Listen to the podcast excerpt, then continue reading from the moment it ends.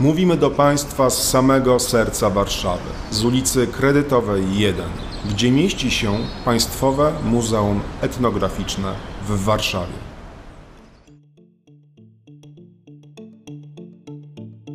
Rozmawiając z Państwem w muzeum, często spotykamy się z pytaniami o związki poszczególnych przedmiotów z naszą dziedziną, czyli etnografią. Etnografki i etnografowie od samych początków tej dyscypliny zwracają baczną uwagę na przedmioty, którymi opisywani przez nich ludzie się posługują bądź posługiwali.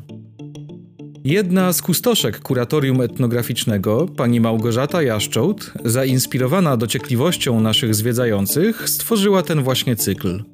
Opowieści znaleźć można na naszej stronie internetowej, gdzie każdy wpis ilustrowany jest fotografiami omawianych obiektów, oraz posłuchać w formie podcastu, czytanego przez pracowniczki i pracowników naszego muzeum.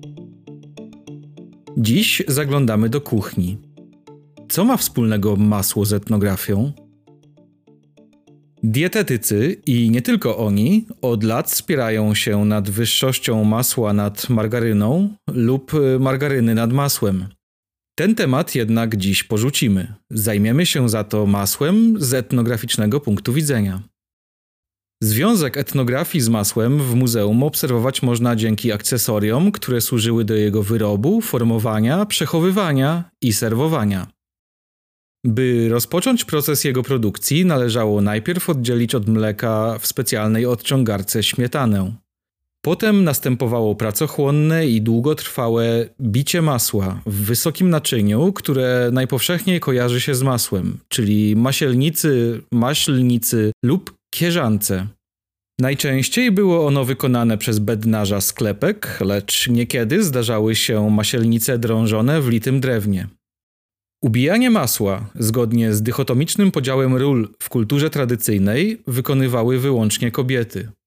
Czynność ta uważana była wręcz za synonim kobiecości.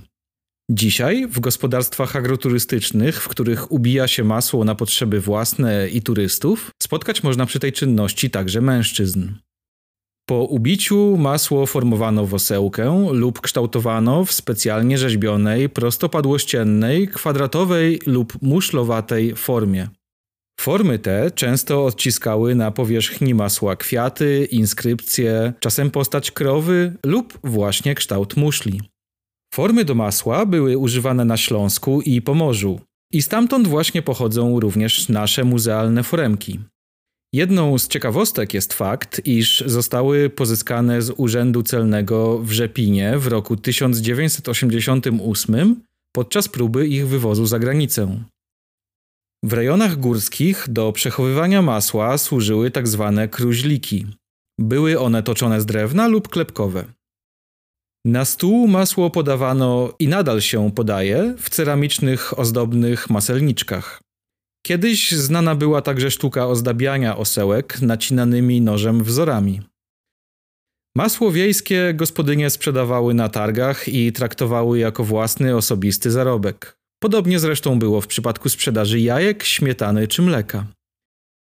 Kiedyś masło na wsi pojawiało się na stole jedynie od święta.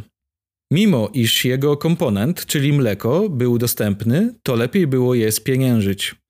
Było więc towarem luksusowym, używanym do woli tylko w kuchni dworskiej. Współcześnie spragnieni domowych wyrobów konsumenci doceniają ręcznie bite masło, a do tego celu służą proste drewniane masielnice zbudowane z kołpaka przykręcanego do słoika i bijaka. Dzięki muzealnym zbiorom etnograficznym można zobaczyć różnorodność prostych masielnic, a także wyszukanych form do formowania masła, zaś na fotografiach obejrzeć kobiety przy tej pracy. Przedmioty związane z produkcją masła pośród wielu innych sprzętów można obejrzeć w Państwowym Muzeum Etnograficznym w Warszawie na wystawie Porządek Rzeczy magazyn Piotra Szackiego, do czego serdecznie zachęcamy. W ogromnej liczbie, ale w idealnym porządku przechowywane są na niej narzędzia związane z pracą na roli, hodowlą, zbieractwem, rybołówstwem, pszczelarstwem oraz rękodziełem i rzemiosłem. Do usłyszenia.